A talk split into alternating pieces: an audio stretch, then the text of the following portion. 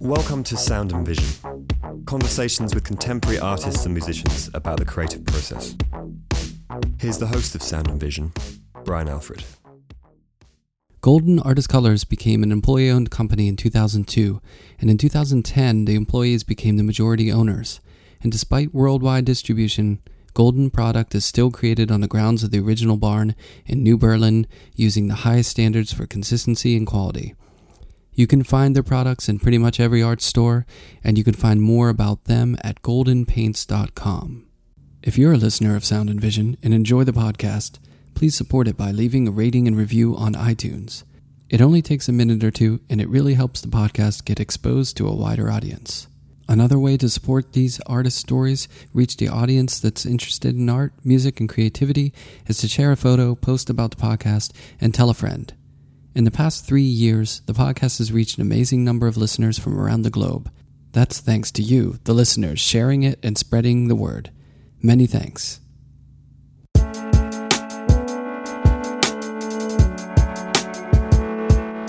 Madeline Donahue is an artist born in Houston, Texas, who lives and works in Brooklyn, New York. She's exhibited with the Every Woman Biennial, Steven Harvey Fine Arts Projects, 601 Art Space and Field Projects, in Manhattan, Underdonk, Greenpoint Terminal Gallery, and Spaceworks in Brooklyn. Her paintings were included in Making It Work at the Oliver Art Center, California College of the Arts in Oakland, a group exhibition of artworks made by artists during the first few years of parenthood. She'll be included in the upcoming exhibitions SPF 32, curated by Madeleine Mermall, and Garden Party, curated by Emily Marie Miller and Jake Coan, both in Brooklyn and its Smoke Show at Elephant Gallery in Nashville, Tennessee. She'll have her first solo exhibition at Steven Harvey Fine Arts Projects in Manhattan this September. She was an artist in residence at the Byrdcliffe Artist Colony in Woodstock and recently at the Wassaic Project in Wassaic, New York. Madeline stopped by for a talk about growing up in Texas, George Harrison getting in trouble for drawing too much, painting as a parent, and a lot more. Here's our conversation.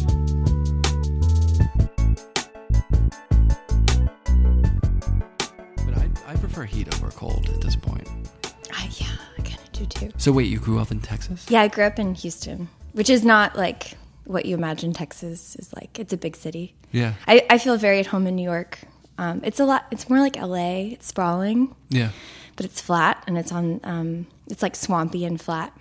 But it feels a lot like New York to me because there's a lot of culture. There's a lot of oil money there. Right. So we had ballet and um, theater. Um, I went to a really amazing arts high school.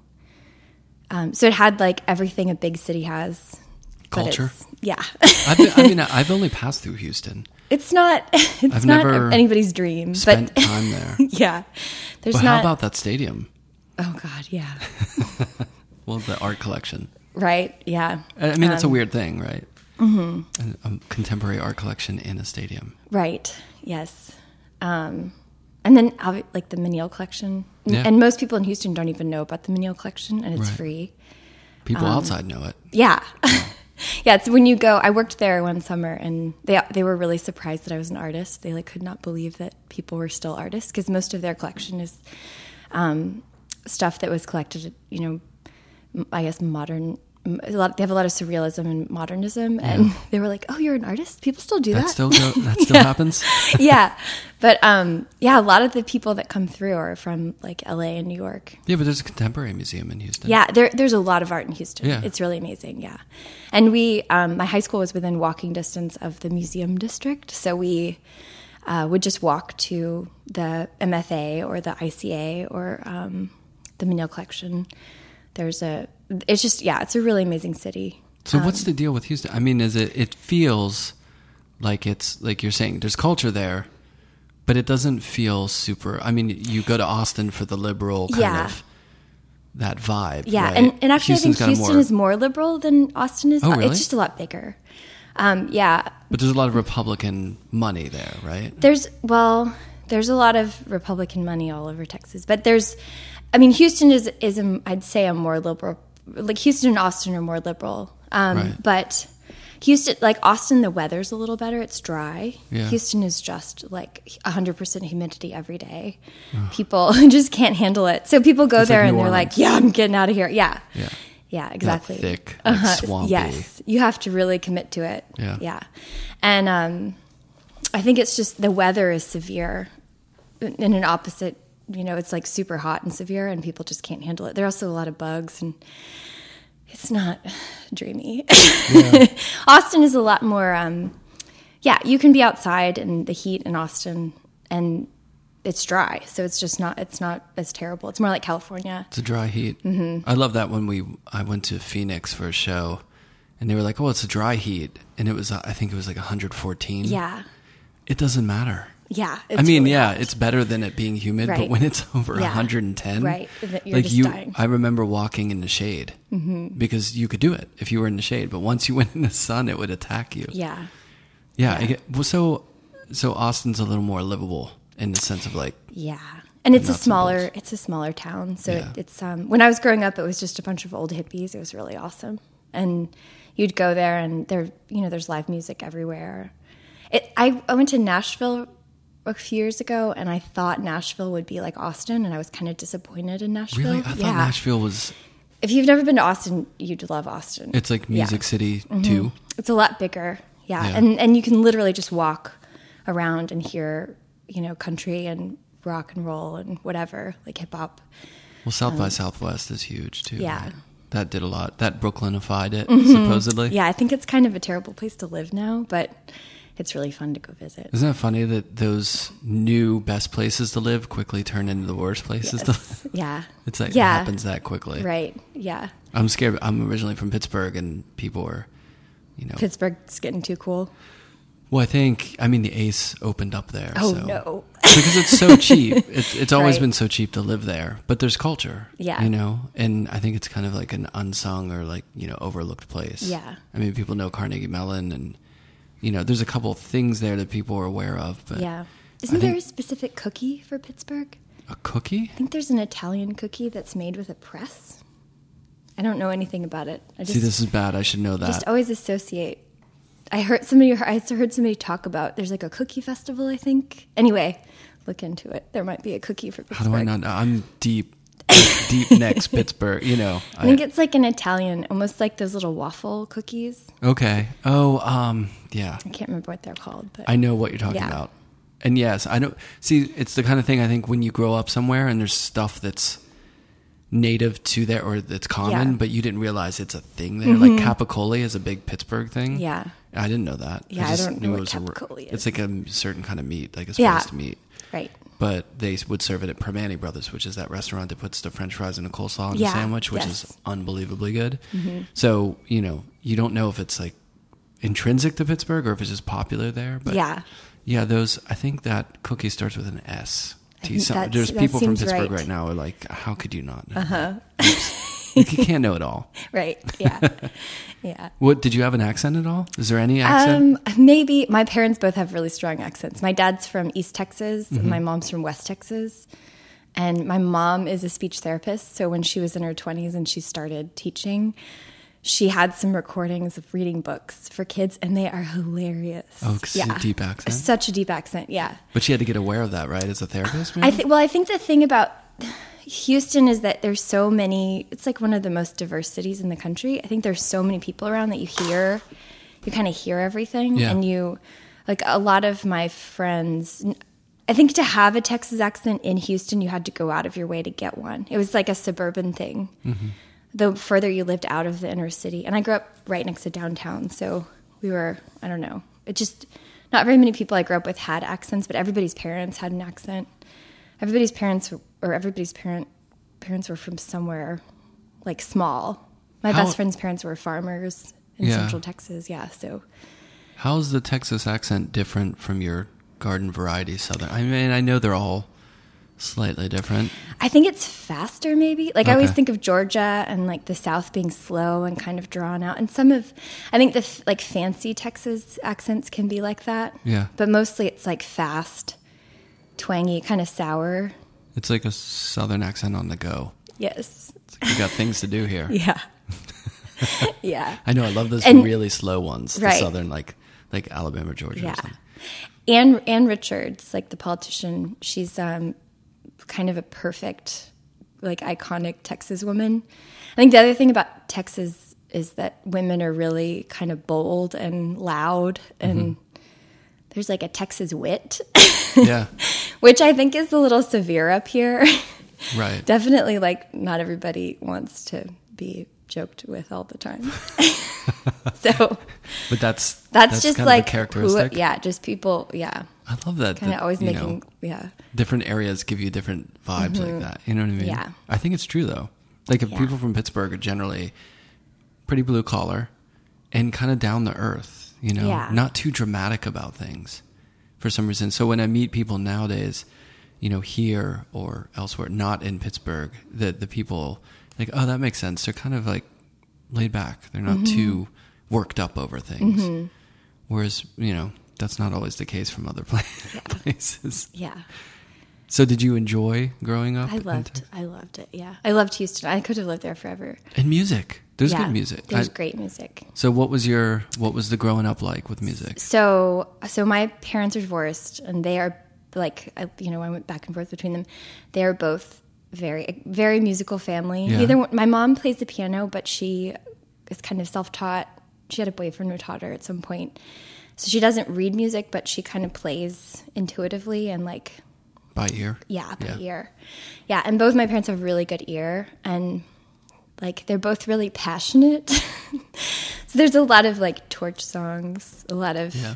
but and, and also I grew up in the '80s when like kind of after records and eight tracks, and kind of before CDs. So we had Mixtapes. Mixtapes, yeah. So my dad got me this thing called a My First Sony when I Mm-hmm. was maybe two, and I started making mi- mixtapes. Oh, really? Yeah, and cool. it had a microphone, so I could like sing you could into DJ it. over yeah, I it could too. yeah, and I would like record stuff, and then so I think when I was really little, there were these kind of crazy. You know, there'd be a 30, 30 second pause, and then there'd be a piece of a song, and then I'd be yelling at my dad or something.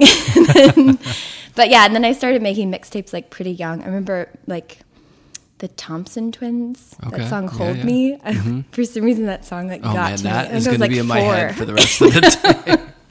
That's And one we- of those songs, right? It's so crazy. Yeah, we went on like a camping trip, like one of my first camping trips, and I remember making this tape and insisting that my dad play it in the car, and I think he was just not into it, and I had to kind of like demand the the airtime in the car. Yeah, but my my mom's house, we listened to we had you know maybe ten tapes. We listened to George Harrison. I can't remember which. It's the one where he's has it's like his face in black. It's one. It's one of his really great. you mean albums. the record? Uh, Does it have "I Got My Mind Set on You" on it? No, that's we also had that one. That was a big hit. it was his like seventies. It was more like seventies Oh, George okay. Harrison. Really beautiful um, songs, and then um, Aretha Franklin and Neil Young, Yeah. like kind of like classic stuff. Harvest Moon. yes, That's a good one. Yeah, yeah. And so my mom would play the piano, kind of to the songs. I think we we never really had anything more than a little boom box or something, but um, yeah, my mom's house was really free, so we would. I mean, I could listen to music as loud as I wanted, and and our house was like this old wooden house. So I mean, you could hear everything in the house, but you could also like play music really loudly, and it wouldn't. It kind of You were far absorb. away enough. Yeah. Yeah. It would like ab- kind of absorb into the walls or something. So there was a lot of freedom, and I don't know. I sang a lot. and my dad's house, my dad had more like I don't know. We listened to. I mean, it's all kind of like my dad always painted. Uh, my dad always played "Paint It Black" every Sunday. He'd like make breakfast and play Rolling Stones every Sunday. And that song "Under My Thumb," Yeah. I, I always remember. Do you like the Stones? Not really. I don't like Paint It Black that much. I like mean, I know it's a great song, but it's kind yeah. of depressing. I think there's something. I think I'm I'm at an age, or like I'm a generation where there was a lot of kind of hype for certain bands Yeah. that I was just kind of like, really? Where's the? I'm more into like really moody, kind of Thompson Twins. yeah, Yeah. Phil Collins. Oh my God, my ballet teacher played Phil Collins records for our warm ups. nice. So studio Invisible in the studio. Touch. Yeah. Oh wow. Oh my God, it was amazing. I was like, yes, this is so much fun. Such a vibe to that music. yeah. Yeah. Yeah. stuff. Oh man, so much 80s music. Yeah. When did you? So when did it turn into like your ownership of the music? Was it the '80s stuff, or was it more kind of like punk pop or rap, or like did did it always manifest itself as like the stuff you just encountered, or did you kind of do that whole? This is my music. I so I love everything. Mm-hmm. So and um, there's a lot of hip hop in Houston. yeah. there is. So uh, there, like country, like we we'd always listen to "Asleep at the Wheel" when we went on, like uh, Willie Nelson, "Sleep in the Wheel." I kind of love everything in it in its place. I really love like um, Stevie Wonder and anything that has a lot of emotion. yeah. and uh, yeah, and and I think I really kind of took ownership when I got my little my first Sony, and I could I was obsessed with like I would sit and wait for songs to come on the radio. I think a lot of what I listened to was pop because we didn't really have like a sound system or like records and all that stuff. Yeah, so and we- what was yeah, what was on the radio was what you were mm-hmm. listening to. I didn't really have enough money to go and like buy. We didn't. We bought. I'd get a cassette like maybe if I was lucky at like the half price bookstore. Wasn't it exciting though, even though it was small. Well, they so so they were huge for a while. You'd get like this huge kind of folder, and you'd have to open it up and get the cassette out. Like, Really? yeah, I don't remember ever getting them. yeah. And there's this place called Cactus Music in Houston that had like re- like all the best like. Would it have like a big cover art or something? It it would have like a little fold book out. inside. Yeah, that I must mean, have been like the, the, really regular? early '80s. Yeah, Mm-hmm. you remember the regular cassettes that would come in that plastic thing that was really long? That Yeah, that's hold yeah, that's it? what I'm talking about. Yeah, yeah, Okay. like they'd lock it in so you Right. wouldn't steal it. Yeah, but Yeah. those also like when you bought it, it would come with like a a thing. Maybe that was just the display. Yeah, and they the lock and they'd take it out, and then you would just get the cassette that you'd take fold home. out the art. Yeah, Do yeah. you have that one cassette that is the most iconic in your memory? I'm asking that because I have one of my own. There, so so really the George and, and the George Harrison was like so. It's like Dark Horse or something. I gotta look in. I've never, you know, I never had George Harrison solo stuff. Yeah. In our house, we we just had Beatles and stuff. It's it's really beautiful stuff. A lot of it is kind of it's like spiritual. He got really into spiritualism. Yeah. Um, well, he was Hindu, that is a Hindu little- right? Like yeah. Hinduism, and he was hanging out with Ravi Shankar and Right. stuff. Yeah. pretty So if you're not into that, then you might not get to. But it's they're really beautiful songs. Yeah. Um, but that, I remember that one was really amazing. And then um, yeah, I can't remember anything.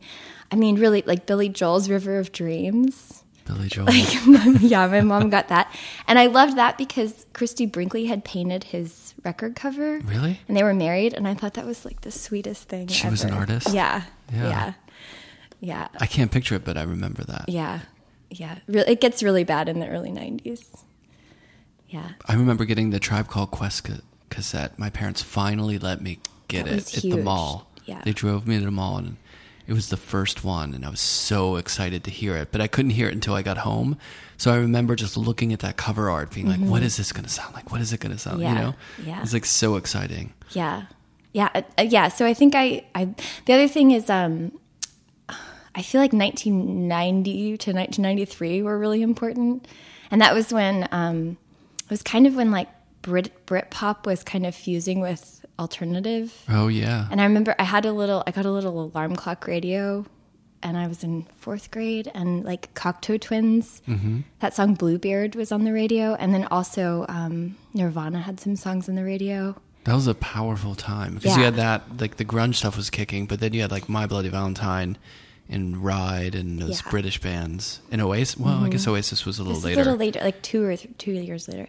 Yeah, and um and like REM had Mm-hmm. "Losing My Religion," and I remember watching Saturday Night Live and really like connecting with the musical acts and being kind of surprised that like Pearl Jam would be on Saturday Night Live or yeah. something. How old were you when you were first allowed to or started to watch Saturday Night Live? I could always watch. Like I think I was watching it when I was two. Oh, really? And I remember my parents being because because comedy is kind of really important in my house or my houses, or comedy was important. Um, and my parents were kind of like this. There's going to be some sexual stuff in this, but it's worth it. Right. like Bill Murray. But you'll yeah. be fine. Yeah, you'll be fine. And I remember like Pat, the Pat skit. Oh yeah. I mean, I was like 10 at that point, maybe like 8 to 10, but Julia Sweeney. yeah, I remember Yeah. my mom getting kind of uncomfortable. And I was like, Mom, like, lighten up. Like, know, it's not it's that okay, big a deal. it's Pat. yeah, yeah. That's so funny. Yeah. Yeah. I can't remember when I started watching it, but it's so important now. Like Yeah. comedy is so important now to me. Mm-hmm. But I can't remember as a kid seeing bits and pieces of it. But then nowadays, kids can see clips. You know what I Mm-hmm. mean? But you don't have to subject them to the entire show, like the last fifteen minutes when it just goes off the rails Yeah. sometimes.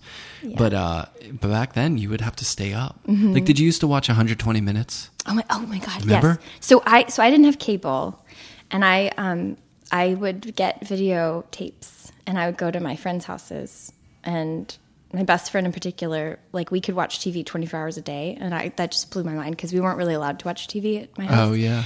and like it was a special treat, and I would stay up all night long taping the videos that I wanted. Yeah. And it was that's like that's insane. I would like I wouldn't sleep all night so that I could record music videos.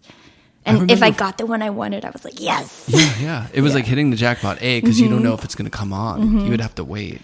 Yeah. And I remember like like holding my eyes Mm-hmm. open to stay awake long enough to get because a lot of that shoegaze or Britpop stuff that I really liked would be on towards the end of it. Yeah. Mm-hmm. like the beginning would be like Beck's Loser or something, and you go through all the grunge Yeah. or whatever it was, and then late was like the stuff that I wanted Yeah. to see, but it was like hard to stay awake for Yeah. sometimes. And I think all those like Michel Gondry Bjork videos Oh, were yeah, on. yeah. And they used her I, I don't think it was in 120 minutes, but it was the uh the like insomniac one. Whatever the one that was really late. They used that Bjork um like intro for the, I the can't music remember for it. it. And I was always like when I'd hear that music, I'd be like, yes.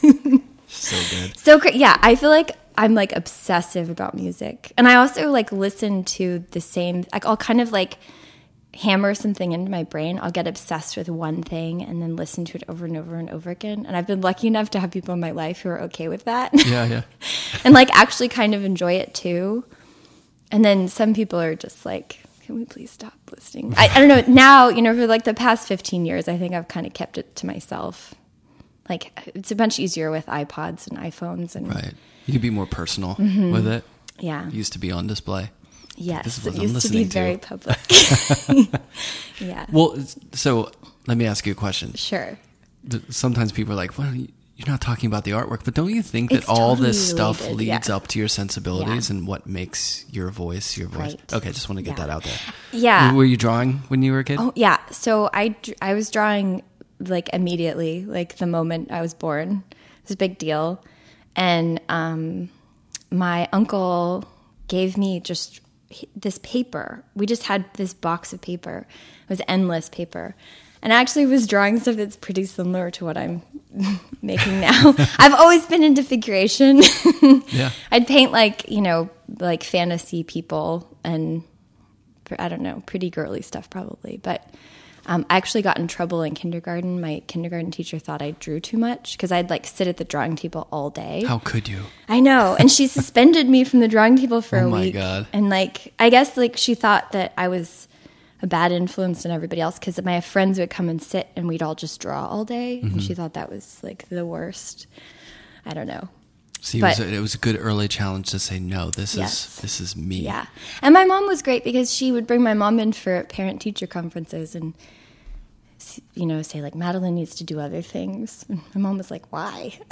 like, this is kindergarten. this. Yeah. Right, yeah. Yeah, this is who she is. Yeah. So, and I'd draw like all weekend, all day long, whenever, like, I'd get home and draw.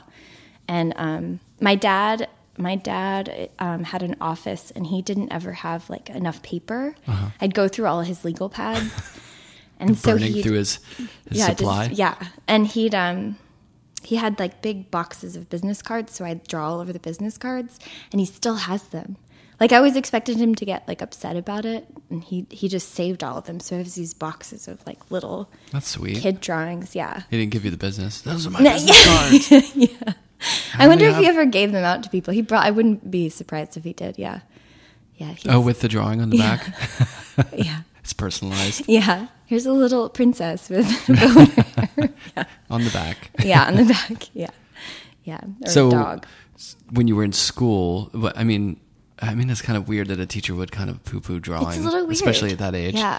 But you know, I, there are always those teachers in the educational system that are there to try to crush your dreams. Yeah, I think it was got to a- fight through. Yeah, I think I was very, like a very nonconformist kid, and she was, I don't know, try, trying to get me to conform or something. I don't know. Because it's yeah, the path of least resistance. They Mm-hmm. just want you to be easy, Yeah, right? use all the tables. How many like famous stand-ups? You know what I mean? Are those kids in school who they're like they're the pain in the butt of the teacher. Yeah. But they go on to actually like do things. Yeah, yeah. When I was like a really good kid, I didn't like do any. I wasn't hitting people or biting or Right.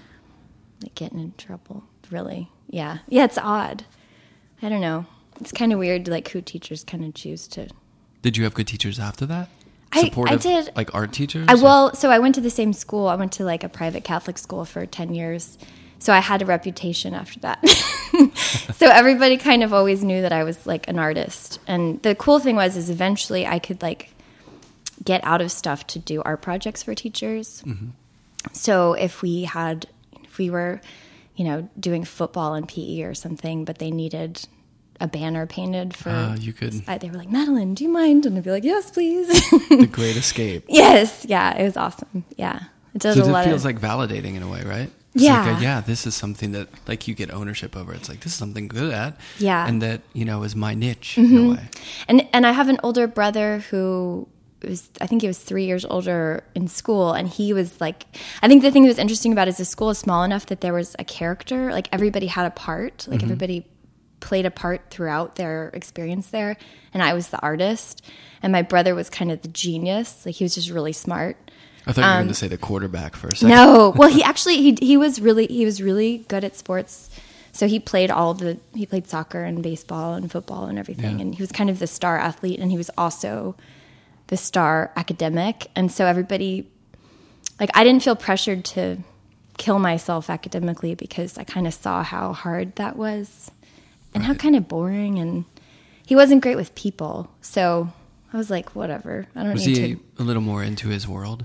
Kind of? Yes, very competitive. Yeah. What's he do now? He's a he's a lawyer. Yeah, he's Sure. a he's a um oh my god, I just forgot the word. Uh, and he's a oh my god. Immigration. He's an immigration lawyer. Oh, Yeah, really? Yeah. Is he still in Texas? Mhm, He has a practice in Houston, yeah, and he speaks um, Spanish and Portuguese. So That seems like an, an area right now that is important. Yeah. maybe undesirably busy. He's incredibly busy. Yeah, he's doing pretty well. Yeah. Yeah. Um, But a lot of It's a, lo- a lot of Lot to determination. deal with, right? Yes, yeah, yeah, and I think he kind of loves the like being needed, like the um, like how kind of desirable that position is right now. So, yeah. Well, yeah, people are depending on that right now. Yeah, yeah. Um, So yeah. what? So through high school, you did well in school, but your art was kind of like your role in a way. Yeah, like- so so I went to that school. So I found out about my high school when I was in second grade or something, and then I was really determined to go there. It was an arts high school, so my my life was kind of like get into HSPVA, which was the high school, and I got in there. So um, our high school was uh, three hours of art a day, and then academics. Yeah, it was amazing. That's cool.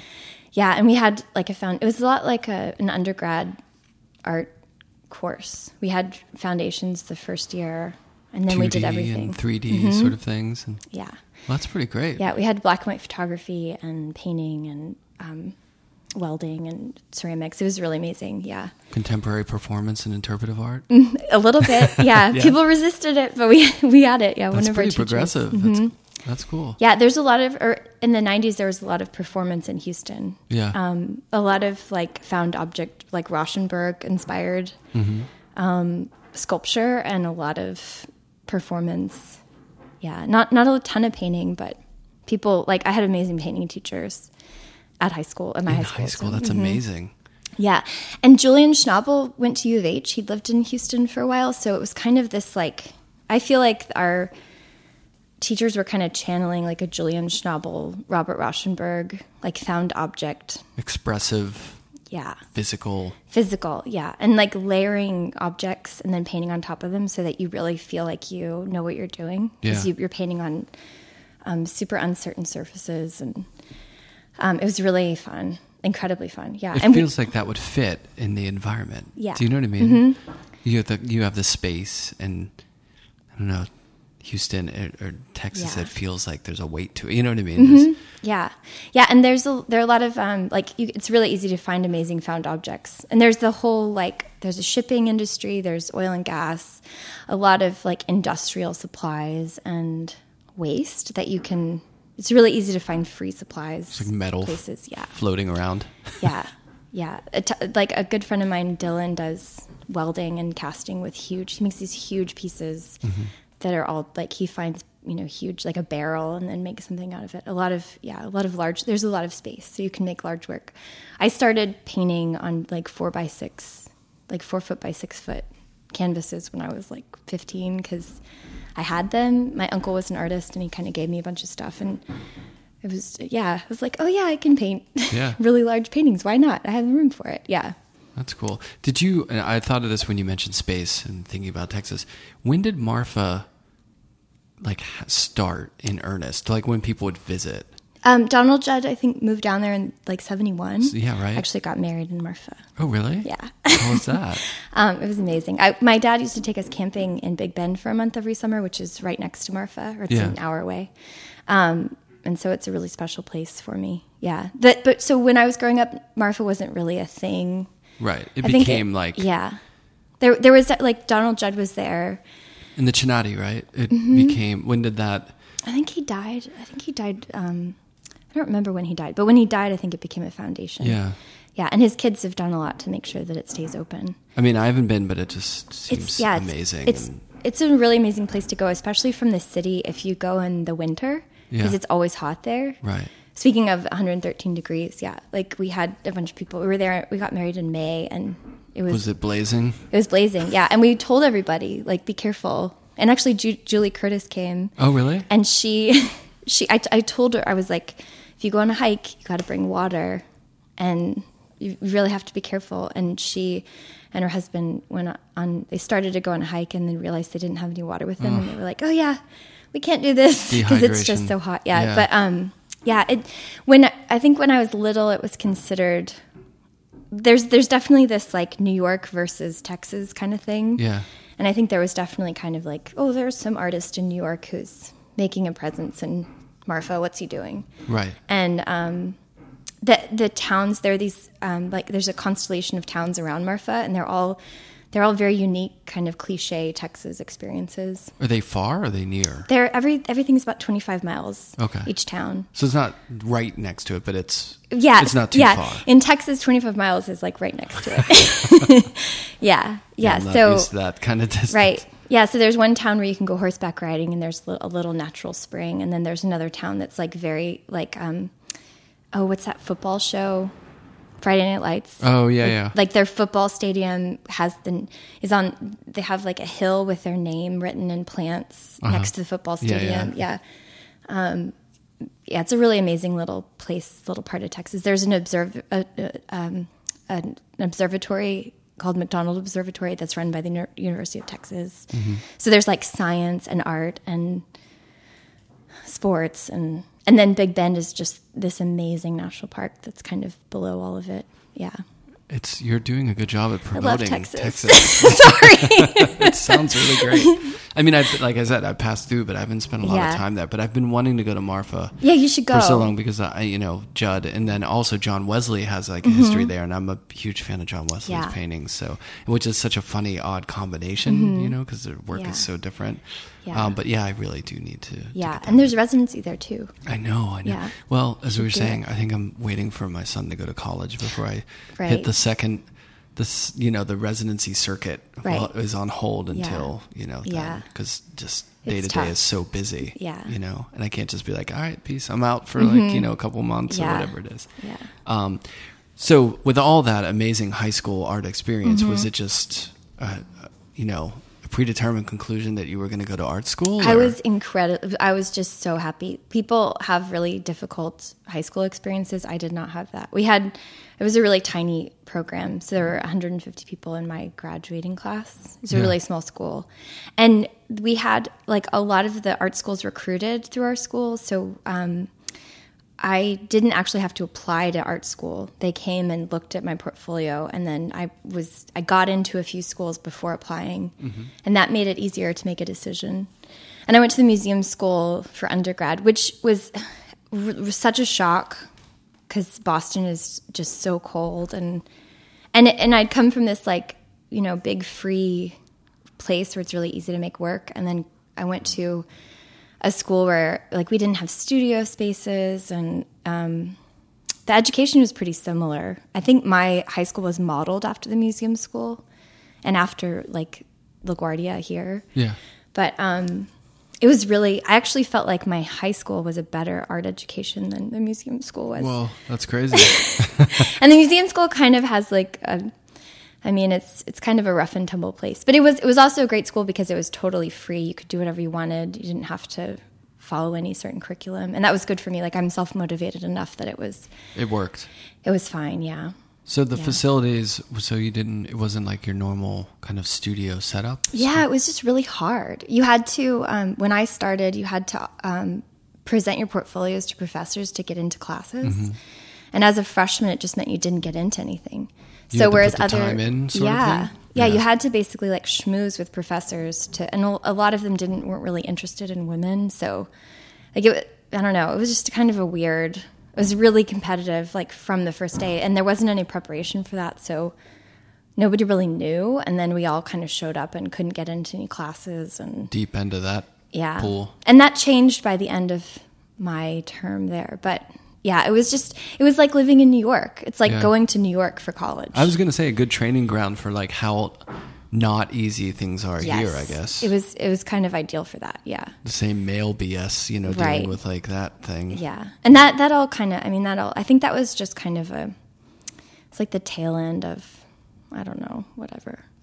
But um yeah, I don't and I'm kind of like rebellious. I just didn't want to I was like I don't want to have to prove to these people that I'm good enough for their class when I should be like if I was at another school this would just be a foundations class. Like I don't know, it was a little frustrating, but the the whole system has changed there, so it's not as complicated. And I did end up like meeting. I think because it was so challenging, I ended up doing different things, and um, I got into like installation and screen printing, and Yeah, I was did a going lot to ask like how it manifested, yeah, you know, whereas if you go to a normal kind of program where you do your foundations, pick your area of concentration and you just bang it out, you know, like how did that it just made you more diverse in your approach maybe Yes. or in Yeah. the way that you went about it? yeah. And I think it, it kind of taught me to to really get out of your comfort zone. I, I probably would have just painted exclusively in undergrad, um, and I instead I kind of had to learn how to um, like work on my toes. What's that expression? I can't remember. just I, I had to kind of learn how to Why be not? more resourceful. I can't think. I don't know what that. Think on your feet? Think on your feet. Yes, yeah. I had to be a little more resourceful. So I painted all the time at home, like Yeah. just. In my freshman year, I think I painted everybody who came over to our house. At home though, was it like a small situation or did you have a big space? I lived in a house with two guys who went to my program, Mm-hmm. and we ended up kind of having like a party house.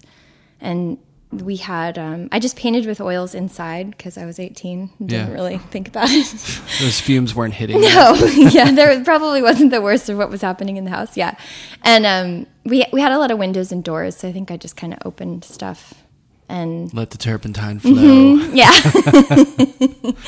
It didn't hit me until like right at the end of undergrad when because in those days there were no there was no ventilation Yeah. and people were just using giant vats of turp so everywhere crazy. and i remember just getting massive headaches and Right. being like why am i woozy all the Yeah. time and then i switched to acrylic and moved to a separate space and i was like oh my god it went away Yeah. you realize that that stuff you know i mean Yeah, now gets it's much better there's like you know eco-friendly solvents and stuff but we were rocking the turpentine straight up Mm-hmm. Yeah. back in those yeah, days I think I was using whatever I could get for free, probably. Oh. Ah, let's So not even focus on that. Yeah. Fortunately, the brain cells that have been erased like took some of I'm that kind of okay so- still. Yeah.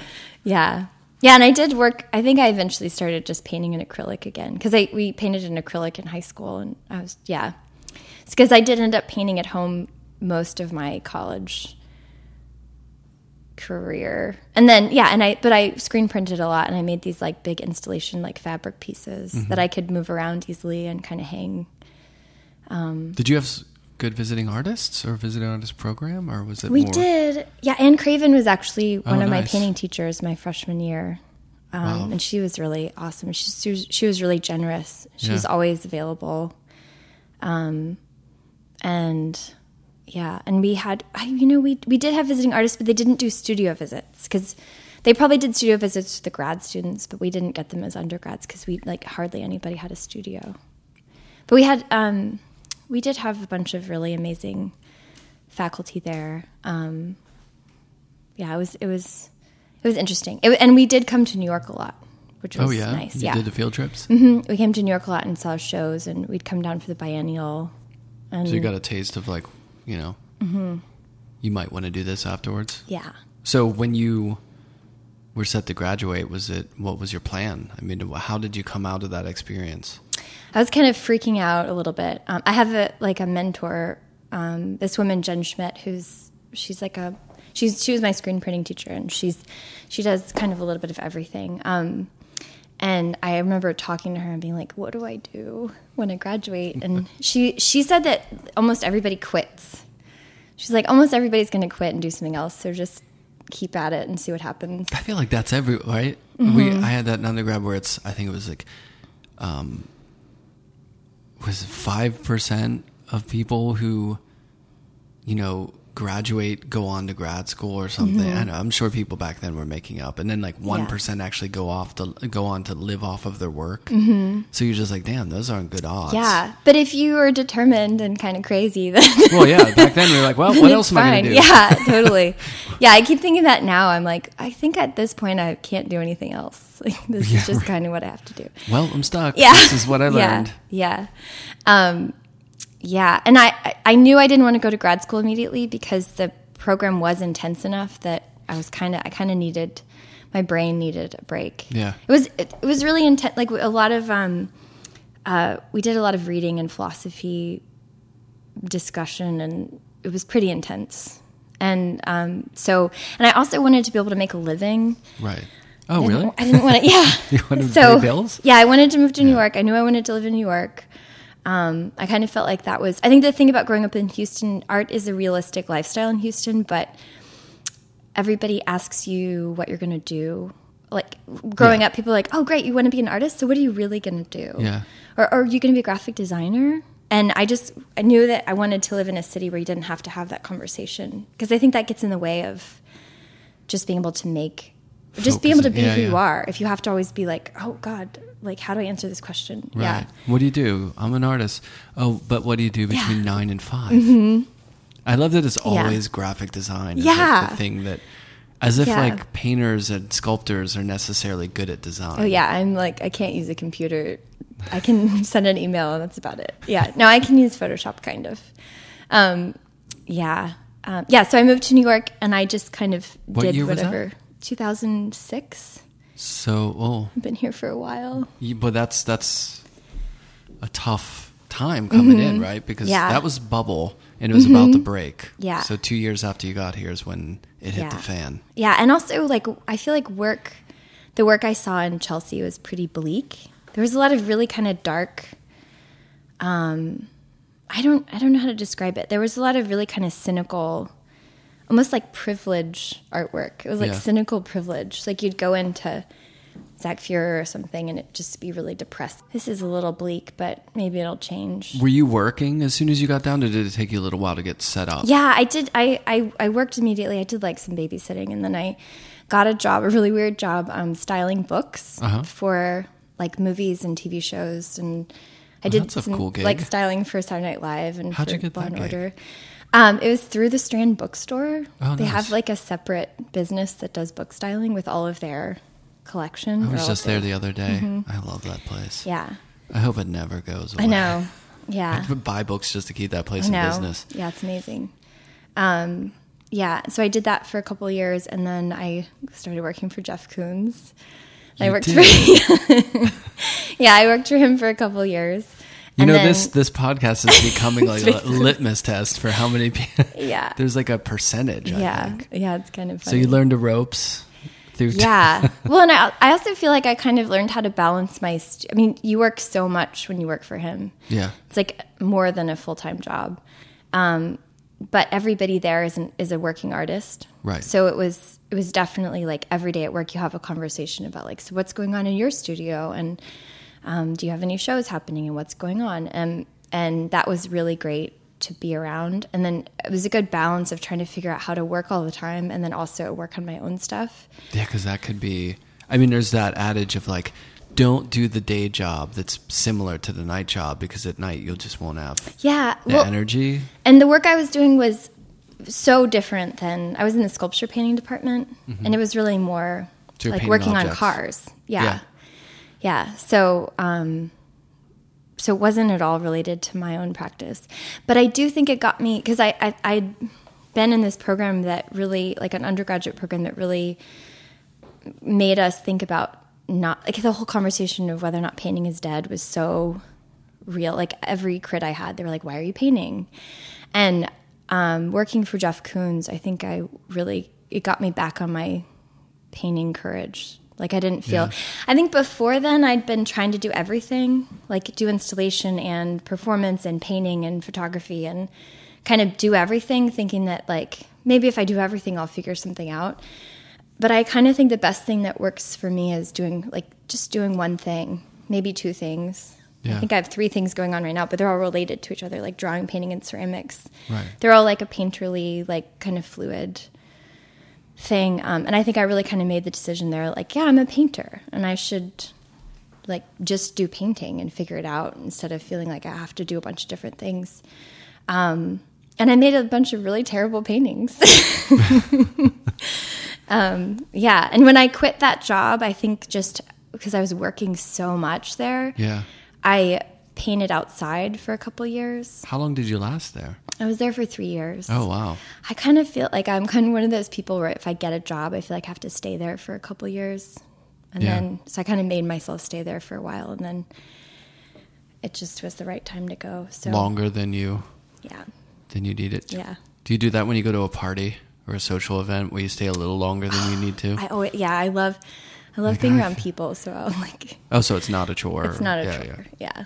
Yeah. I always felt like I would do that where I would go to a party or something and, and my friends were all there and I was having a good time, but I was like, okay, I really want to leave, but I feel like, no, I got to stay a little while longer until I hit the point where I'm like exhausted and Right. like, have to do the Yeah. side exit. Yeah. When so when I was at Wassaic the last couple weeks, we'd Twyla. I'd take Twyla to the. There's like one restaurant in town that is owned by the residency, and they have a bouncy house in the backyard. Oh, really? And so we'd go and bounce, you know, play in the bouncy house. Yeah. And all the residents would come and hang out and like have a beer. And somehow Twyla and I would be the, the last ones there. They're like, I'm the mom with the toddler. I shouldn't, I'm not supposed to be here last. yeah. Yeah. Well, it's so quiet there. You know what I. Mm-hmm. mean? That I imagine it's nice to, you know, Yeah. hang out. Yeah, And and when- bouncy house. I mean, for a kid, that's like, why not get the most out of that experience? It would have been really hard Usually to break her away. Usually it's Yeah. Mm-hmm. like a street fair for an hour and then you're out or something. Or there's like 80 kids and you've got to like try to squeeze in there. try to keep your kid from getting Yeah, broken, getting Yeah. destroyed by the older kids. Yeah, yeah, um, yeah. I can't remember. I was going to say something, but I can't remember what I was going to say. But yeah. Sorry, so Oh you. yeah. So I work. Yeah. So I worked at Jeff Koons for a few years, and it really like it's amazing to work there to see how kind of the machine works, and um, yeah. And then when I left, I freelanced for a few years, and then and then went to grad school. So When yeah. did you. So when you moved down here during the Koons time, the Koons era, did you have a studio? Did you have a separate studio outside of where you were living? I worked. So I, Eventually? I'd moved into this new apartment in Crown Heights Uh-huh. that um, was very old and had was like an old um, shotgun brownstone. So I Mm-hmm. had a huge like cement garden entrance room. Wait, I know of brownstones, but I've never heard of a shotgun. shotgun brownstone is just a thin brownstone. It's like t- instead of having the regular like entryway with the hallway and then the the two rooms on the side or the three rooms on the side. Yeah. it's shorter and skinnier.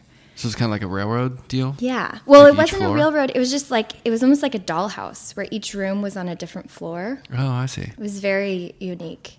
That's cool. Yeah, so There's I one of those in the village that is so skinny, it's unbelievable. I, yeah, I, I saw. You know what I'm talking about? Yeah, yeah, and I, it was owned by Cary Grant or something. I just saw some. It's For some reason, there was an article written about that house recently. Yeah, it's, yeah, it's a really. So mine wasn't quite that small, but right. but yeah. Um, so I had a really great studio, like huge, like you know, 19 by 25 studio, in the basement and or like in the entryway, like the garden entrance, and then and then like my bedroom was upstairs, and the kitchen living room was upstairs. Sounds great. It was really amazing. Yeah. So I worked from home and I didn't have like a ton of studio visits. I think I was still just trying to figure out what I was doing. What was it like then? What do you mean? The work. Oh, um, I so I'd I'd painted from ph photographs for years, and I was I just was trying to get away from that and couldn't really figure out how. So for two years, I painted outside, and I just painted whatever was outside. Like I'd go on a day trip or something and paint outside. Made a lot of really terrible like landscape paintings and beach paintings and just whatever. Um, and I did a lot of portraits of people that's I kind of have these like exercises I do when I'm trying to transition. From observation, basically, was Mm-hmm. was the way to. Yeah. I mean, that's the real photograph in a way. Yeah. Yeah, I kind of trust observation when I feel uncertain about what to do. Um, and then I did that long enough that I started thinking like I I don't know, I know like at this point I've I have enough education and I've painted enough that I can probably figure this out on my own. And so for the past few years I've just been painting from my mind instead of instead of from anything else and just kind of like improvising Well, the inventive sort of sometimes mannerist, like elongation and bending and, you know, the forms and stuff Mm-hmm. Yeah. seems like the real kind of bread and butter of a lot of what you're working on now. Yeah, yeah. So I would imagine that must have felt good to be able to just break out of, you know, the photo or just looking and then stretch it and contort right it. yeah and i think i do have kind of like an obsessive mind and working from reference like a kind of um, like i'll lose track of what the point is and and get you know fixated on getting yeah getting the arm right getting the distance between like how a bend in the arm works or how fingers look and now i just my motivation is like having fun and not thinking too much about what something should look like but how it feels instead Right. and what feels fun about painting it. Well, I imagine, and so that's kind of leading into what you're working on now, right? Which a lot of it feels to me like kind of, correct me if I'm wrong, my interpretation of like this motherhood and then how it, how as a parent you're contorted Yes. and Yeah. stretched. Mm-hmm. And, you know, I don't know, there's, I don't know how to verbalize it exactly, Yeah. but you know, when you're a parent, you're, before you have a kid, your life is about you and what you want to do Totally and what you're going yeah. to do. And then after you have a kid, that's gone. Mm-hmm. Like they're the center of the world. And then you're just kind of trying to find your own steps around just caring and, and worrying and basically Mm-hmm. Yes. focusing on this little person's Yeah. ability to be in the world and Yeah. Mm-hmm. enjoy it and to, you know, stay safe or whatever it is. I mean, is that, was that a Yeah. big moment whenever, I I'm sure it I is. think- yeah. It seems like you've made work about it. so- Right. Yeah. And I think so when so uh, so I so Twyla was born when like I started grad school when she was six weeks old, and um, I I think when you have like your first kid and it's new, you're just so. I kept thinking about like this is maybe sounds weird, but I kept thinking about like past sexual experiences. Kind of like, how did I get here a little bit? So I was making these paintings about that. And then, um, and then I, I don't know, they're just, I, just eventually, I was kind of making these secret drawings about like nursing and pumping and things that I thought, you know, were probably really repulsive to other people. And then when people would look through my journals, they'd be like, this is hilarious. Like, what is this? Um, and I think it, I kind of like tiptoed into it. And kind of the beauty of having a baby is stuff changes so fast. And so the, the work has kind of been an evolution of like my experiences as a new new parent. And they've evolved from like I didn't really make a ton of. Pa- I'm. It's like I haven't done a lot of painting about the specific instances of like birth or nursing or um, those things. I'm. It's, I'm more interested in like yeah, like the physicality of it and the res- there's restraint and um yeah, like the claustrophobia, but also just the intense like love and kind of obsession. It's it's really bizarre. Yeah. Yeah. No, that's what it kind of the word that kept popping into my head and looking at your work was kind of like grappling with the situation. Yeah. Like physically, metaphorically. Yeah, and I I don't know. Yeah, it's it's tough, and I'm I think uh, the really big thing for me is like I'm trying not to to like judge anybody else's experiences, and Yeah. and I think that like the work has really gotten very kind of seemingly autobiographical, and I think just because I'm really trying not to like force my uh, perspective on other people, Right. and there's something kind of scary about that but it's also i mean the work is going to evolve so quickly that i also really am happy to kind of see what happens. Like i work really intuitively so it's almost like i don't know what is going to happen until i start painting in the studio and there's something really great about that. But it's also like i'm kind of making myself really vulnerable. Well, you're drawing But I don't on your really feel very vulnerable. Yeah yeah Which everyone kind of does, but sometimes it's just in a format. Mm-hmm. Like, you know, like looking and looking at this work, you know, it, your paintings, it's like drawing on like something that people could associate with your experience more directly. Mm-hmm. yeah right I mean, that's just like figuratively. You know, like if I paint like city streets, Mm-hmm. it might be me walking down those streets, but people might not know that. Yeah. Mm-hmm. You know what I'm saying? Like the, the personal is disconnected in a way, but it's it might not be at all actually. Yeah, and I, I almost feel like the more personal the work has become, the more people seem to relate to it, Yeah. which is really shocking, but also kind of wonderful. Um, yeah, and Does it is it shocking because you feel like oh well, you, uh, like you're saying you feel a little more vulnerable because it is like tied to a personal experience. no, I, I, I shouldn't. I really shouldn't have said that because it's. I don't really feel that vulnerable, but um, I do. It's weird when people are like, "Oh, Twyla," you know, like looks like Twyla. Something's happening with Twyla in this one, and I'm like, Oh, "Oh, yeah. right," but it's not really. It's a painting. It's not really Twyla. yeah. When people get that specific, I'm a little like, oh, what am I doing? But also, you know, I get a lot of feedback from people that are like, this is my life. And like, oh my God. And especially like when dads or when men are like, yeah, like this is, I think when men relate to it, it's really special. And I don't know. Yeah. Um, and I do like the other thing that I think about it is I like I've always made work about intimacy. I'm really interested in inti- intimacy. I'm kind of like a naturally intimate person. I think just the way my family is, like everybody's kind of very open and I don't know, like people like to hug and what I don't know.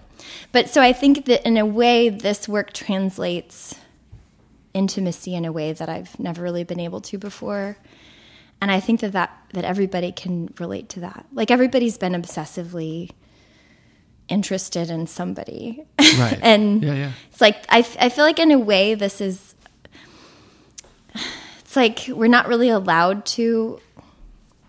Like the, these kinds of, this kind of relationship would be really kind of dangerous if it was like a romantic or sexual relationship. But I also think that that's honestly how people feel when they meet and they connect. Right. It's like you want to like if you like meet somebody and you feel really connected to them, you want to like be in them. like you want to like you want them to like own your body and you want to own, you know, it's like there's this very like those int- super intense feelings like I I love being able to express that in a way. So Yeah. Well, I think I think Uh, when you were describing that kind of relationship to the people interpreting it directly, personally, I think when you're cr- creating things, and especially when it deals with like images of people, which is we react so differently to, to a portrait than we do to a landscape. You know what I mean? Mm-hmm. Personal, like your personal connection, even if you don't know the person or whatever. And then I think of like actors and how difficult that must be because people. You, if you play a certain role, they're like, "Oh yeah, that guy, he's like a jerk," or Yeah. "She's like, you know, this or that." You know what I mean? Like, Yeah. that it must be so hard to separate those. That's a real. It's not vulnerability, like you were saying. You know, it's not quite that, but it is. You're putting something out there that could be misinterpreted. Yeah. You know. Yeah. It was it's I think it makes the moments like going to Wassaic with my daughter it was I was there was a little bit of like okay when I present my work to everybody it's going to be like it was almost like a performance piece. Right. Like she we were we were all there together for a few days before we all shared our work and I'm like living my work in front of everybody before they see it. And then when I presented my work I was kind of like yeah so uh uh, this is my work. it's exactly like my daily life. Yeah. Which is that I think that's it's kind of you're kind of like, "Oh, this is not that far removed from." But that's the whole point. Yeah. And Yeah. and it's and I think there's something this is such a unique time in life. And definitely the way I felt when Twyla was a baby. Um it's like this might be the only time this ever happens for, you know, us, for my husband and myself and my daughter. And Yeah. I couldn't really have a hard time with any of it. It's like the hard nights. I was like, yeah, this is rough, but this might never happen again. And I don't know, maybe I'm like too sentimental about life or something. I don't know. But it just seems like a very unique experience to channel into a creative process. And it sounds like you're able to look past, you know, that moment at the bigger picture. Yeah. know? Whereas, like, my son never slept. Yeah. He was, it took him forever, like years and years and years to sleep through the night. Yeah. So I got to the point where I was like, okay, I just need some sleep here. Yeah. Yeah. Like, I can't, you know, we just have our son. We don't have more kids. And sometimes people ask, and like, no, I, I think I'm, Mm-hmm. Yeah, you're good. I'm, I'm ready to, you know, I'm okay with sleeping now. Yeah. Like yeah. it took a long time to get to that point, you know. Right. But it's just you. you it sounds like you're you were putting it in a bigger context, Right. which is a very healthy, kind of like positive place Yeah. to be, especially for you know the kid involved. Yeah. You know, to be have that mental because like you're saying.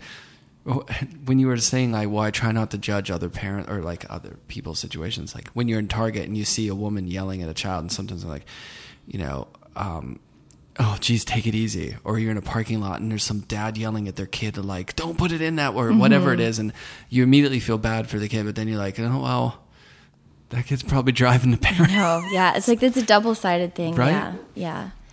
But so sometimes I think it's so hard as a parent to, to look past those little Mm-hmm. micro things that just, you know, that make it so difficult because it's not easy. you Yeah. know? But it sounds like you have this ability to. Well, I'm trying. Yeah. See the bigger picture. So far, it's been pretty easy to to recognize that you know it's not forever, and and at a certain point, I'm going to be sad that it's over.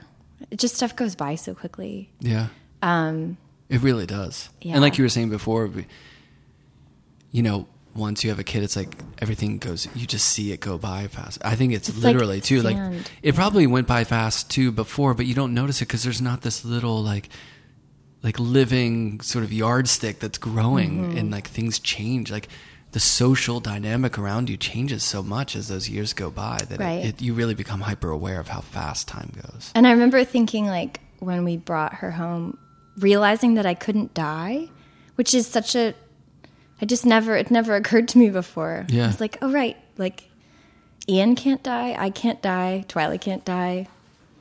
Which, I don't know. It was like so simple and horrifying. Right. Like, I'd been living all this time just riding my bike around Manhattan without a helmet. right, right. You're like, it's fine, you know. Yeah, yeah. Every there's this seriousness. Yeah, and then I think also like I can't take things too seriously, so and I think that kind of comes out in the work a little bit. Yeah, Yeah. it's like kind of having a sense of humor with stuff that can be really and oh, but also all that stuff that you were talking about, like your son. You know, your son didn't sleep very well. I think that's also really what was the catalyst for this work. Is that I have a lot of patience for the severity of this job of like parenting, but it also got to a point where I was just like, oh my God, you know, like this is really, this is intense and this is difficult.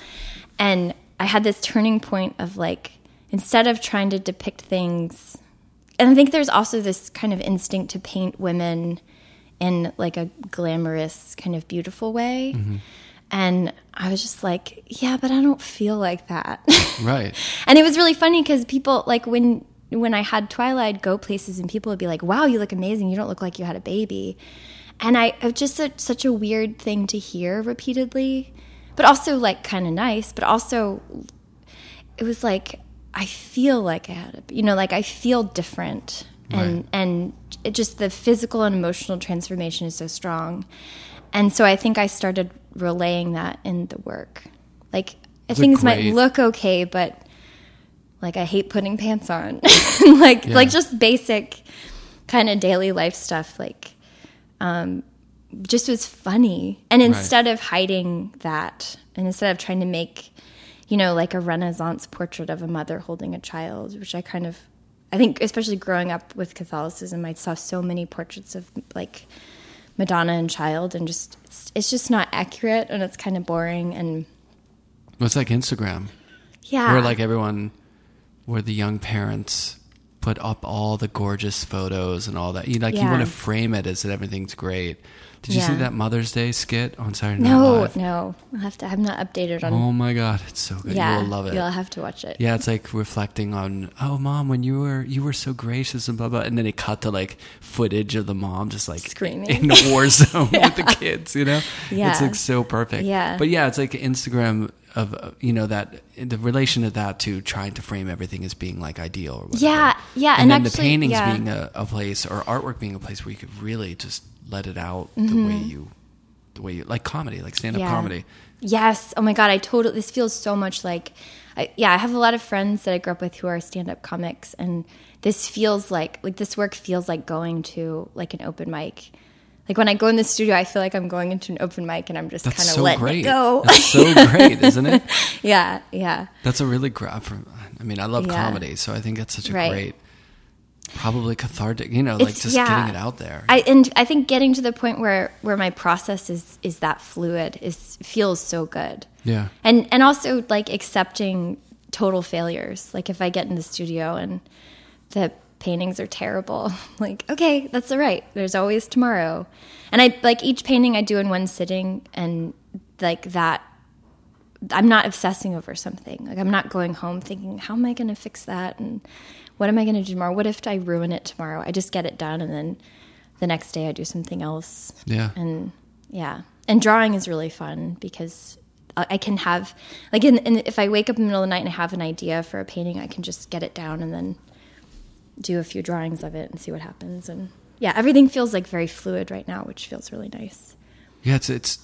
I, do you feel this way? I felt like once you have a child, you don't really have. I don't know if it's that you don't have the energy or you've contextualized it to where all, most stuff doesn't really matter. Yeah, nothing compared to just like you were saying, Yeah. keeping them alive. Yeah. and keeping you alive. Like some Yeah. sort of thing kicks in in you. It's like survival or something. Yes. To where you're like, you know, a few people didn't show up at my opening, or you know, someone, whatever it is, it's not going to bother you as much. Mm-hmm. Or you know, I went in and just made like a clunker in the studio today. You're not going to. Yeah, You know, it's, it's nothing matters. Yeah, Yeah, it's it's not that big of a as long as she's okay when I get home, it's right, fine. right. Yeah. It's it's kind of in a way, yeah. it's almost relaxing. It's really, I, I feel like it's one of the best things that's happened to my studio practice. I'm 100% focused, like no distraction. Oh yeah, I do. Yeah, punching Yeah. the clock sort of right. thing. Yeah, You're like, and I "This my love that. now." Yeah, I love it. I do too. Yeah. Yeah, and like listen. The other thing that you really take for granted is listening to whatever you want to listen to, Oh yeah, yeah. because like especially right now, I have a, kind of a tyrant in the radio department. So most of the time, I've just made this rule that we don't listen to anything in the car because I can't listen to Baby Shark again. Little tyrant. Yes, it's like baby shark. Um, so, uh, yeah, so being on my own and being able to listen to like a podcast or whatever song over and over again. Really enjoy it. Yeah. yeah, it's like the first time. Yeah, that there's a lot of new parenthood that feels like being a teenager to me yeah. because you have. I think it's a similar like brain chemistry. I think it's a lot of like oxytocin or something, which I believe is like what is kind of driving you in high school or like whatever adolescence. There's like this like lots of passionate feelings and then like intense. I don't know. Yeah, it's like kind of obsessive, intense, passionate time. Yeah. And being able to focus on the things you want whenever mm-hmm. given that offer. Like when. Yeah. the kid goes to sleep. I'm saying the kid because I don't want to say Mike. You know, just Yeah. when the kid goes to sleep and you're like, okay, now I'm going to eat ice cream and watch TV. or like, and you're really going to enjoy that. Whereas Yeah. usually the TV would have been on all day and you could have whatever you want whenever you want it. You know what I mean? Yeah. Like you kind of learn to really appreciate certain Mm-hmm. things for sure. Yeah, your own food is really special. Yeah. I did that whole dad thing like I think it was like the first I called it baby boot camp. Like the first six to eight months where it was just it was rough. You Yeah. Mm-hmm. know, like the not sleeping and the up all night. And like the sleep deprivation causes like, I don't know, just It can make you little- go crazy. Yeah, you get a little haywire. And Yeah. like my my solution was just ice cream. Like I would yeah. just eat ice cream. Yeah, that's Like, actually, no that's one's- actually kind of my go-to. And then I was like getting puffy. And, you know, it's like it's just no time to exercise, and I was just eating ice cream, and you feel kind of like oh, but it made you feel better like instantly. yeah. So I There's- went on that for a while. There's also something about um, this is like, and I have been so embarrassed to say this, but you said it, so it's totally fine. There's also something about ice cream where it's like a perfect mix of calories and fat. Mm-hmm. I I couldn't like when Twyla was born and I was nursing, I could not eat enough food, and I try to eat really healthy and eat like protein and whatever, and I just was starving. And then I'd just eat a pint of ice cream. And you'd feel I'd feel great. Yeah. And then I'd wake up the next morning and weigh the same. Like I could eat a pint of ice cream every day and you're not eating gain weight. Yeah, it was Yeah. crazy. Yeah, and it didn't feel healthy, and it felt kind of I don't know, but also it was amazing. There's yeah, it's like doing calci- there's a whatever you want. Yeah, lots of calcium. That's what I told my husband. it's Yeah. it's it's nutrition. yeah, it's in yeah, it's insane like how many calories your body is burning when you're like taking care of another person. Yeah. Yeah. Yeah, it's nice, yeah. And I do run, but um yeah, it's really nice to get to eat whatever you want. yeah. Yeah. Those days are for me were long. You know, when you were like a teenager and you could eat what I see it in my son where he's just plowing through like ice cream and sweets and Right. stuff. I'm, oh man, that was nice. And did you did you play soccer or do you still play soccer? I still do. Yeah. I'm sure that's like Although whenever I around the time when my son was born, I was on a hiatus there from mm-hmm. from playing soccer. Yeah. I mean, I was like running some and exercising here and there, but not. It took me a little while to get back into I it. imagine that would feel a little bit indulgent to because the games can go on for so long. Oh yeah. Yeah. There was no time for that. Yeah. It was all hands on deck. and then I have friends whose kids like sleep through. Yeah, they slept like twelve hours straight Yeah, through. and And I was like, like, "Wow, I'm going to kill you. Don't tell me about that." I don't even know about that. You're supposed to pretend like it was awful for you too. yeah, yeah. Anything good that happened to me, I just kept to myself because I didn't. Because you know, everybody has a horror story, and I didn't want to be like, oh yeah, I don't know about that. Yeah, Yeah, my friend told me he was he was saying this was when my son was like, you know, newborn. He was like, "Yeah, you know, my I was in probably Target or somewhere one Yeah. day and my kid was just had like a code red, you know. Mm-hmm. Just sat on the floor, just went and he wasn't he wasn't really doing that often at all. And just one day, just the stars aligned, and he had a full on meltdown. And he remembered looking around the store and everyone looking at him like, What are you doing wrong? Yeah. You know, just like he's like, You will have that moment. Yeah. You know, where no matter what, everybody thinks you're like beating your child. yeah, yeah, it's going to hit the fan one day. yeah. So Yeah. to that, I say ice cream. Right. Do you like Ali Wong? Have you seen her yes. specials? Yeah. Yeah. I, I mean, does it get any funnier? They're great. Yeah. So They're so great. Yeah, and so honest. Yeah, I think there's some. There's definitely. It's like. Yeah, pregnancy and parenthood is kind of like this magic honesty card, which can be too much honesty for some people, but Right. it's hilarious. Yeah. Oh, I, I was, my sides were hurting after that special. That first She's really one funny. so I love good. all the stuff she says about her husband. Yeah, guy. it's hilarious. Yeah. Yeah, she really lets it go. Mm-hmm. That's good stuff. Do you listen to comedy in the studio? I do. I do. or- I do some. Um, I I try to. Not, so like when I get to the studio, I try not to use technology. Like I just I don't want to be distracted by it. Right. So I don't like pick and choose while I'm working. I try to have like a stuff stuff queued up or a playlist that I can listen to because I will be like, oh my god, but that's not right and that's not working. I need to change it yeah. Um, yeah um, so i will listen I, I love like watching stand-up specials like netflix is amazing now because there's so many netflix specials and i love like comedians in cars getting coffee Yeah. and I know. I love all that comedy. Mm-hmm. Netflix is really.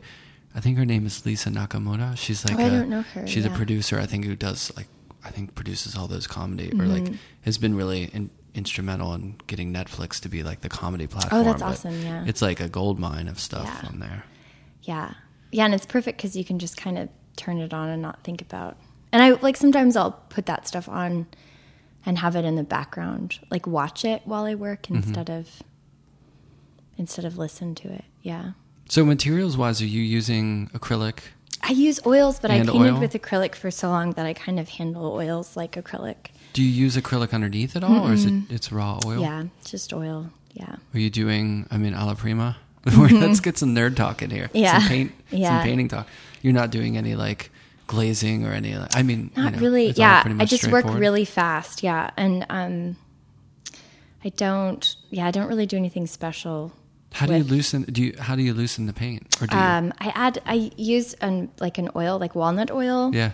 And um, terpen, the odorless mineral spirits. And you were saying you draw a lot. Do you sketch on canvas before you start? You just yeah, I just draw, and then I just draw on the can. Like I do a little, tiny, not really an underpainting, but I'll just kind of sketch stuff out. Um, I've never really used any any like projector or. Um, I like the challenge of getting the like the composition on the canvas without any help. Yeah. So that's yeah. So I'll draw it and then have an idea of like how it should fit on the canvas, and then I kind of throw it up. And that that's kind of like it. I think if I spend too much time on the drawing, then that can kind of get in the way of the fluidity of the painting. It'll literally labor the image. Mm-hmm. Yeah. Yeah, so sometimes like if the drawing is bad, then the painting's better. Yeah, I try. Yeah, yeah, it's like I try not to get too fixated on anything and just like start working. But if you get it up there and it's let's say it's taking a left turn and you're not crazy about the composition, do you have to scrap it? Just wa- wash it off. Yeah. Or if I get to a certain point where it's finished, I can probably tell you which one I. if I get to a point where it's finished, then I'll just do it over again, Uh-huh. or just let it go, yeah. or wipe out a big part, and yeah. But it's all pretty wet while I'm working, so um, it's easy to just kind of wipe something away and then paint over it again. Right. Yeah. Who are your big uh at the moment, like your big go to painters of the past that you keep some books open on or Ooh, I love Joan Brown. Um, and then, I mean, there's so many. I feel like my contemporaries are just so influential right now. Like Danny, I love Danny Orchard. Yeah. And she's I actually texted her yesterday to ask her like a technical question. She's so smart; it's insane. She kind of knows everything. Um, and then like Julie, I love Julie and Nikki. Nikki makes painting look so easy. I know, right? That Yeah. show was Yeah. Yeah. good. Um yeah, and Jenna, Jenna also like I feel like you've interviewed like my favorite. um and uh there's a woman named Celeste Perrone. Oh, I'm probably messing up her last name. She paints in Chicago. Um Oh, I think I know yeah, who you're I talking probably about. should look up her. I can't. We'll Google Anyway, we'll Google her. Yeah. Yeah, yeah. But um, her, there's something really similar about our paintings, but they're very different. Mm-hmm. Like people can kind of keep showing me her paintings. Um, yeah, and I get a lot of like Dana Schutz reference. Like people are like, "Oh, that's a lot like Dana Schutz," which I think right now, like kind of everybody is indebted to her Yeah. in a way. So I don't mind that so much. And then Kathy, Kathy Bradford is so amazing, and Yeah. She's like such a generous just person to talk to and I love her work. Um yeah, and like Ann Craven, like I still I love the way she handles paint. Yeah. And she was your professor, right? Um, Yeah. That's Yeah. pretty cool. Yeah. This Um, one, uh, I have you ever seen um, Picasso's Bathers in uh, Yes. Yeah, so the so the so all of my like bather work is influenced by Cezanne, Picasso, um, Manet, like all those guys did lots of Yeah, bather paintings and they're gorgeous. that one at the uh, the Guggenheim is like a knockout. The one with the one reaching over the horizon. I Mm-hmm. Just love that Yeah. painting. Yeah, and like Matisse, like obviously Matisse, I love Yeah. Matisse. I think growing up, I was like I fantasized about being Matisse, and like yeah, the lifestyle of just like living to paint, Right. and trying not to be a jerk about it. Not worrying about the nine to five day job everyone else in Texas was asking well, about. well, or or just like finding a way to make it work. Yeah. yeah. Which I kind of feel. I feel like right now I'm there, I'm in a lucky place. I feel like at any moment everything could end, but like right now I have. It just seems like everything's kind of a dream, like studio practice and a little family, and Yeah, yeah. I don't have a house on the. We don't. We don't have a house, but we have enough. Yeah, yeah it, it sounds it's good like enough. a Yeah. good situation. Yeah. And what are you working? Is anything coming up? Yeah, so I have um, my friend Emily Marie Miller is going to put together an outdoor uh, show called Secret Garden, um, Nice. opening June 8th. And then Madeleine Mermall, who's a curator um, here, is putting together a show um, opening June 15th called SPF 32. Mm-hmm. And then um, Is I'm that gonna- a sunblock reference? yes, it is. Yeah, it's going to be 32 different painters, I think, in the show. Yeah. And I, I can't remember the name of, they're both like pop up shows. Um, and, um, and I'm going to have some work in a show in Nashville at Elephant Gallery in July. Oh, And then I have a piece up at um, Steven Harvey Fine Art Projects right now. And I have some pieces up at the Whitney Houston Biennial. The best name. Oh, I'm, wait, I'm not supposed to say that. The Every Woman Biennial. I guess the family asked them not to use Whitney Houston's name in the. Yeah, but it's such a good name. It's like tragic that it. They had to They had change to it. change but- it? I love Yeah, so now it's the Every Woman Biennial. Yeah, Well, that's a great name. yeah, too. it is a great one. Yeah, and it's still a, it's one of her songs. So That's her true. lyric from her song "I'm Every Woman." Yeah. It's all in me. Yeah, It's Whitney. Either mm-hmm. way. Mm-hmm. Wow, that's a lot of stuff you got going on. it's it sounds like it, but it's yeah, it's good. Things are good. And you're painting. Yeah, yeah. Oh, and before the last thing, ceramics. Oh yes, yeah. When did you start doing ceramics? Um, I did ceramics like high school, college, but I'm just like didn't nothing made sense. And then for some reason, like two years ago, I just started playing with clay. My mother-in-law is a ceramicist, and Oh, she nice. has a little kiln. There's your Um, connection. Yeah, yeah, and it was it's just something. And there's this like tradition of you know arts first crafts. Like women do crafts, men do arts, or men make art, and um, it, I mean, it kind of makes it's like the whole point is like women can make crafts while they're taking care of children, like historically, and ceramics are something that I can do in front of like it's non-toxic, it's totally harmless. Like she can't really, she runs up with a knife and scrapes through it, it's fine. Yeah, it's like a very fast. It's just a really great material. Can kind of like slap stuff together and see what happens, and it's it's like so free. Yeah. Um, and I'm working with slabs, so I'll roll out a slab and then draw on it and then cut it up and put, make that into a sculpture. So it still has this like, it's still kind of the same way I paint. Um, yeah, so I, I've been using her kiln, and then there was a kiln at Brooklyn College that I used for a while. And I'm kind of like, I don't have, there was a kiln at Wassaic. Um, I'm kind of indebted to whatever kiln I can find. Right. Um, I need to. I'll probably like rent a space. I just like can't rationalize renting a studio and a ceramic space. But Well, there's ceramic studios though, right, where you could go in probably if you take one class or something. well, you can you pay a fee. you can just pay to have stuff fired. yeah. It's kind of expensive, but I think I might do like one piece a month because it takes a, it takes time for stuff to dry. Yeah. Anyway, so um, like one piece a month is kind of realistic. So I might just start doing that.